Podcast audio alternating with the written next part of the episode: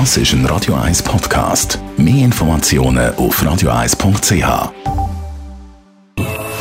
Best auf Morgenshow wird Ihnen präsentiert von der Alexander Keller AG. Ihre Partner für Geschäfts- und Privatumzug, Transport, Lagerungen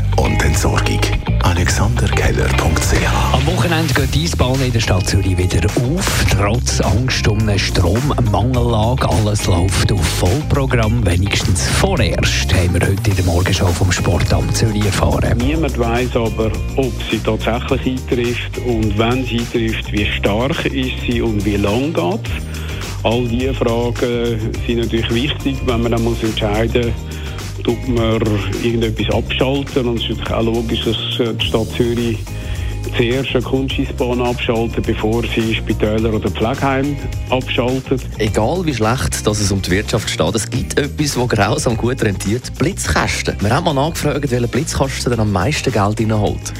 Es ist so, dass wir verschiedene Arten von Blitzkästen haben. Das eine sind die, die eben Geschwindigkeit und das Rotlicht gleichzeitig äh, überwachen.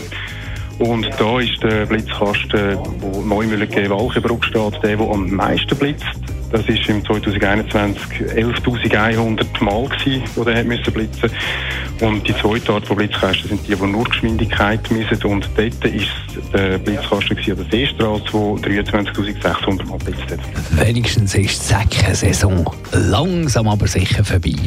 Also die Zecken reagieren grundsätzlich schon auch auf die kürzer werdenden Tage, aber matchentscheidend sind Temperaturen.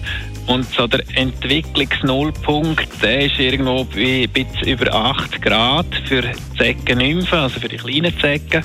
Und man sagt so, bei, bei Temperaturen unter 8 Grad, dort begehen sich die Zecken dann in die Winterstarre. Die Morgenshow auf